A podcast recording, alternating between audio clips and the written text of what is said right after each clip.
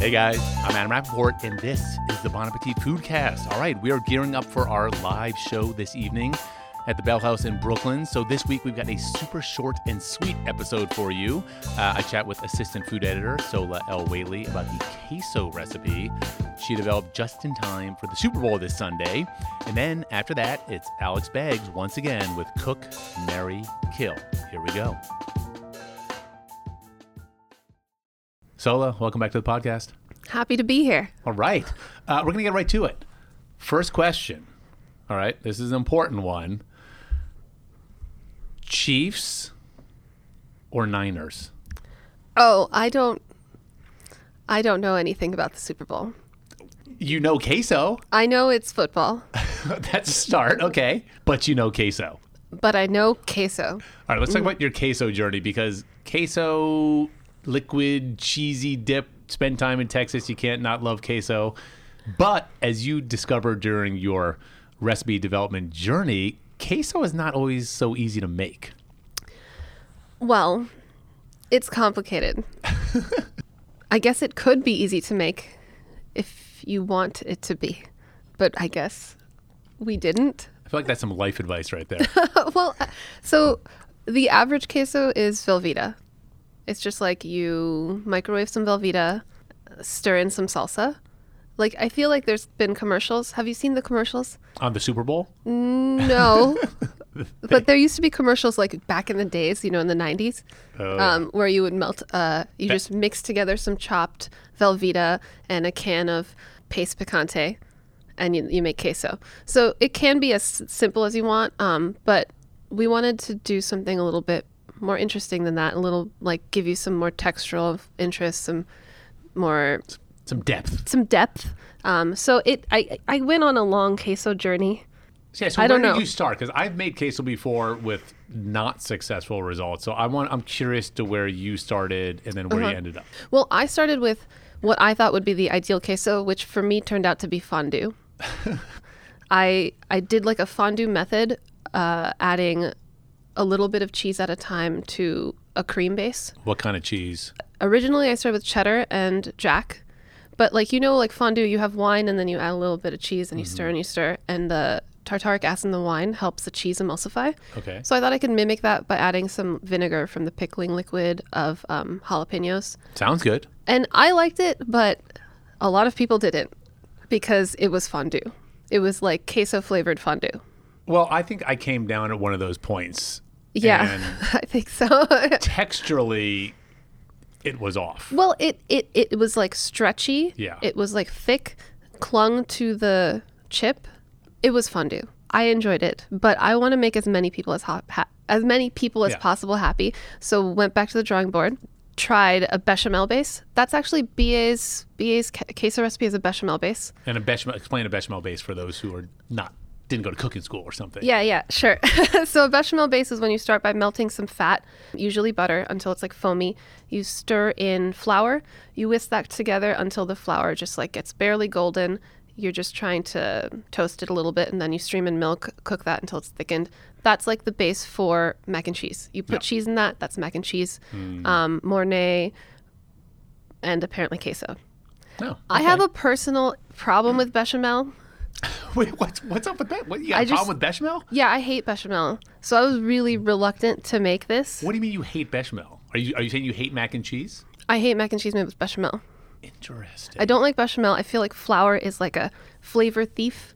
You know, it hmm. kind of dulls the flavor of the cheese. Just inherently bland. yeah, well, and also what I ended up going with was cornstarch, which is three times the thickening power of flour. So you can use a lot less starch.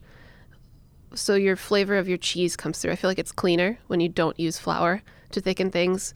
I like Um, that. So tell, how do you make this? I I guess it's called. Is it actually called? Well, you have like a bunch of titles on here. Stupid simple queso, queso for dummies, a queso even the soberly challenged can make. Which which headline are we going with? I like the last one, but I don't think that's going to fly.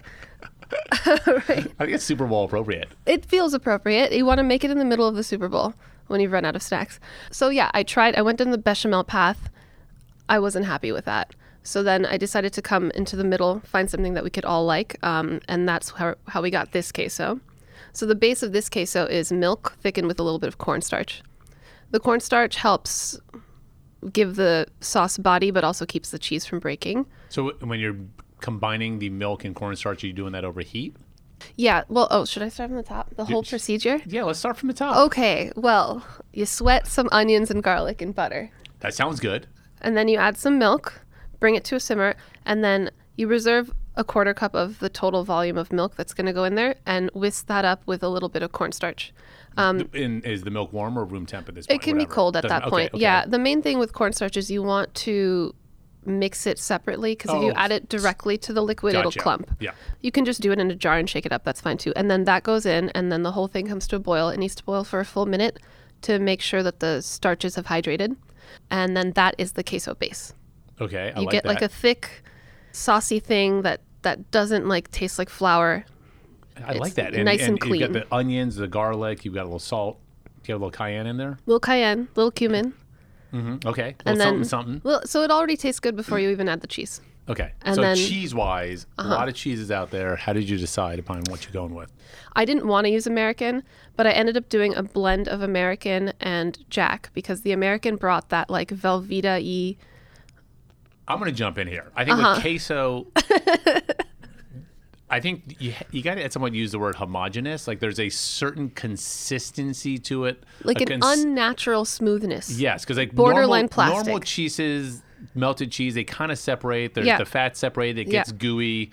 Queso stays the same throughout. There's a Yeah. consistent glossy sauciness to it Yeah, yeah. that just stays that way. That sort of defies science.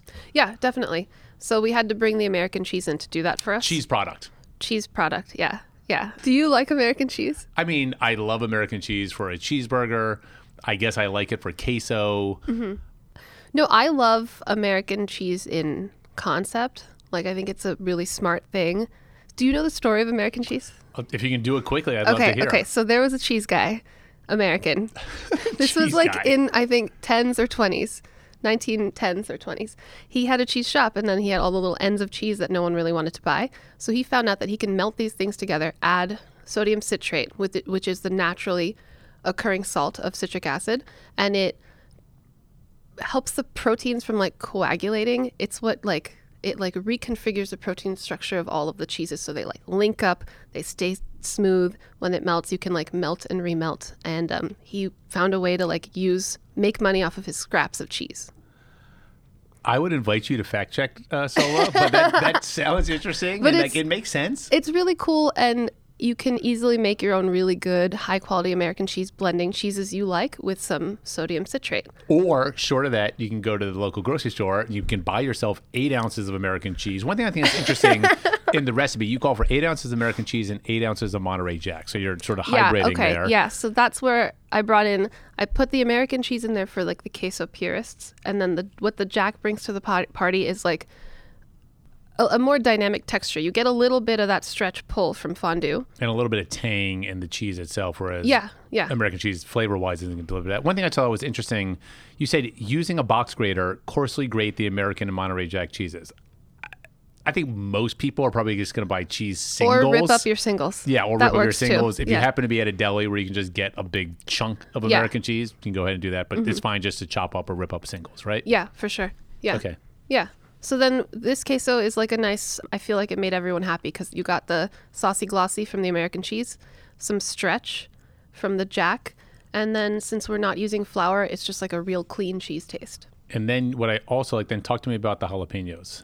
Yeah, uh, I finish it with a little bit of um, pickling liquid and diced pickled jalapenos because it just like perks it up a little And bit. Does it- that does that not affect the chemical consistency of the cheese? It doesn't separate it or anything. I You- thought that it would Uh-huh. help the way that tartaric acid does, but it does not. doesn't do one thing or another. No, it didn't seem to, because it just kind of breaks the milk. So, So, i- another thing, like so, this is a great base, um, and if you want to add a spoon a little salsa in there, you can. Yeah. I imagine. Mm-hmm. You know, I know like in in Austin where I just was, I had I almost want to say I had queso like three times like in a 24 hour period. I was at June's all day. I was at Torchy's Tacos with Marlin, and I think we ended up at Pool Bar and also had some queso.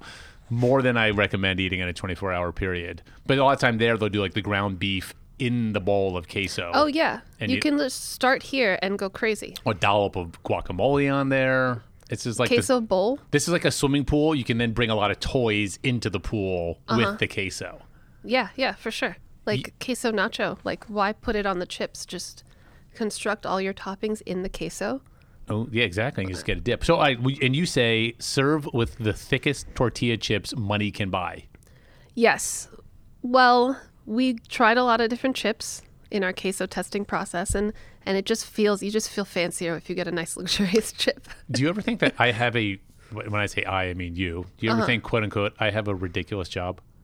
Oh yeah, Like this is literally your job to be doing a queso tasting sort of scientific process. no, I mean it doesn't make any sense, but here we are. and and we're, and we're we're happy about it because surrounded by padded walls. I'm gonna make I'm gonna make this recipe for the Super Bowl. Oh, so the, the final question because I've I've made queso for the Super Bowl with mediocre results. The biggest challenge is if you're trying to make a more real. I mean, or I shouldn't say real, but like interesting queso with interesting cheeses. If you don't have the Bunsen burner, if you're not Bunsen burner, that's like a women's physics class or whatever. But if you don't have the little sterno underneath it, if it's uh-huh. not hot, it immediately turns solid or whatever. Mm-hmm. How does this do once it's off the stove? Well, since we have that little bit of American cheese, it's like a nice safety net. Sure. You can kind of mess around with the second cheese if you don't want to use Jack. Go ahead and use cheddar, use a poisse. The American cheese is giving us plenty of stability, backed up with that cornstarch. So it's like it doesn't need to necessarily stay warm. It's I mean, if it does, that could be kind of cool. Yeah, I ate it cold the other day at the photo shoot, and it was great. and it, and it And it holds its holds consistency pretty well. That's awesome. texture. And then you just want to have a sturdy enough chip so the chips don't break off in the queso. Uh, I don't think it'll break off. I just like thick chips.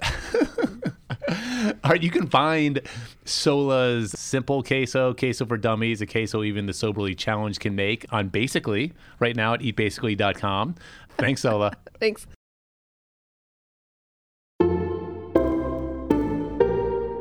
Hi, this is Alex Beggs, and here's Cook Marry Kill. Cook!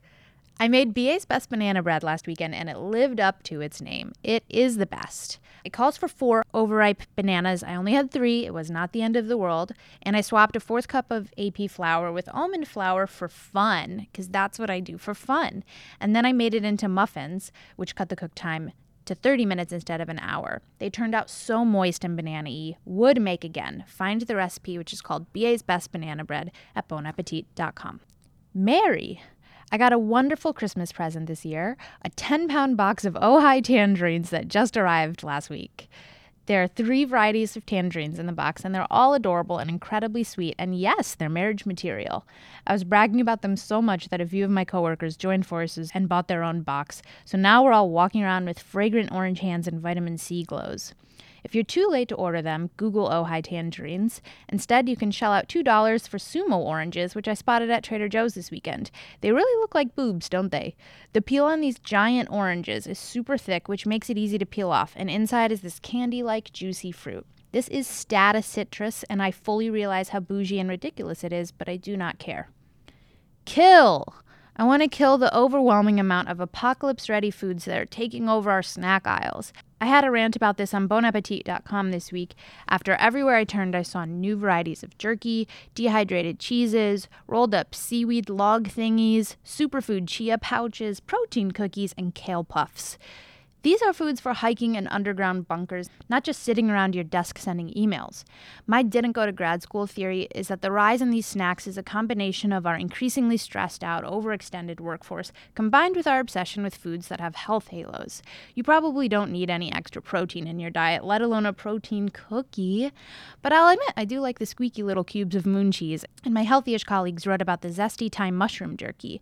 We can't resist them. However, I want to kill the idea that a snack food is going to save me from burnout. Maybe instead of a pallet of peanut butter pouches, you just need a vacation.